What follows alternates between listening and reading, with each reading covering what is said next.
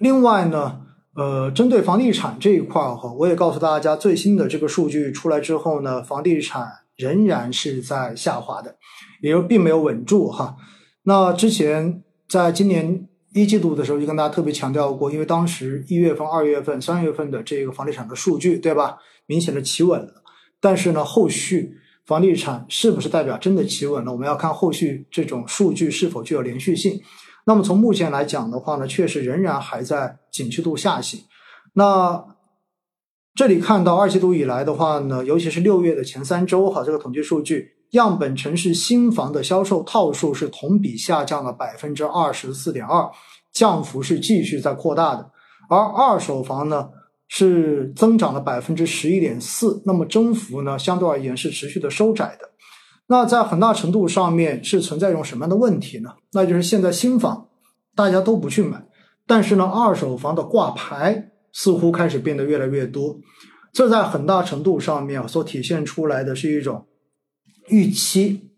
整个市场对于房地产是房地产对于房价未来的预期仍然在持续的下降，买涨不买跌，在任何一个市场里面都是这样，尤其是在房地产市场更加。因为本身绝大多数人买房你都是要加杠杆、也要负债的，所以你会有个负债的成本。而如果你付了债，你付出了这么多的利息，最后发现你买的这个房未来它的一个房价上涨、资产增值的速度赶不上你所负担的这个债务成本的话，那自然作为购房者来说，除非你是一个标准的刚需，你说我不买房我就没地方住了，对吧？我必须要买房，或者说买了房等结婚。除了这些之外，其实绝大多数人都会选择观望。因此呢，虽然在上个月降了 LPR，但实际上呢，从整个现在市场的反馈上面来说，哈，可能大家都会觉得房地产的这个按揭贷款利率还要继续往下降，尤其是针对存量房贷的利率，什么时候能够做一个比较明确的这样的调降，是现在市场上面。认为有可能能够对房地产的需求市场形成比较明显刺激的这样的一个政策调整动作，但是站在我自己的角度上面来说，我个人觉得，我相信今天在听直播的绝大多数人，现在如果再跟你说要不要去买房投资，百分之九十九以上的人都会说现在不考虑。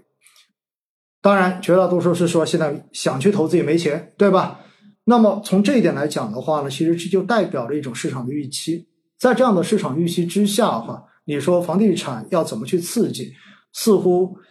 都会，你会发现所有的动作似乎都没有办法达到一个预想中间最理想的效果。那么当然，最后大家会说了，只要房价跌，对吧？跌到能够承受的幅度，大家都会买了。我告诉你，这种事情根本不可能发生。真的，如果快速的下跌，那只会形成整个市场更大的恐慌。根本不会存在说你跌下来之后马上就有人买，会有更多的人选择观望，希望等到它跌到更低的时候再去考量，对吧？甚至有很多人觉得那还不如租房呢。所以呢，整个房地产的这一个困局怎么去解开？哈，我个人觉得也是未来我们看就是到底还会不会把房地产作为解决经济问题最重要的一个抓手，还是说有其他的方式来解决这个问题？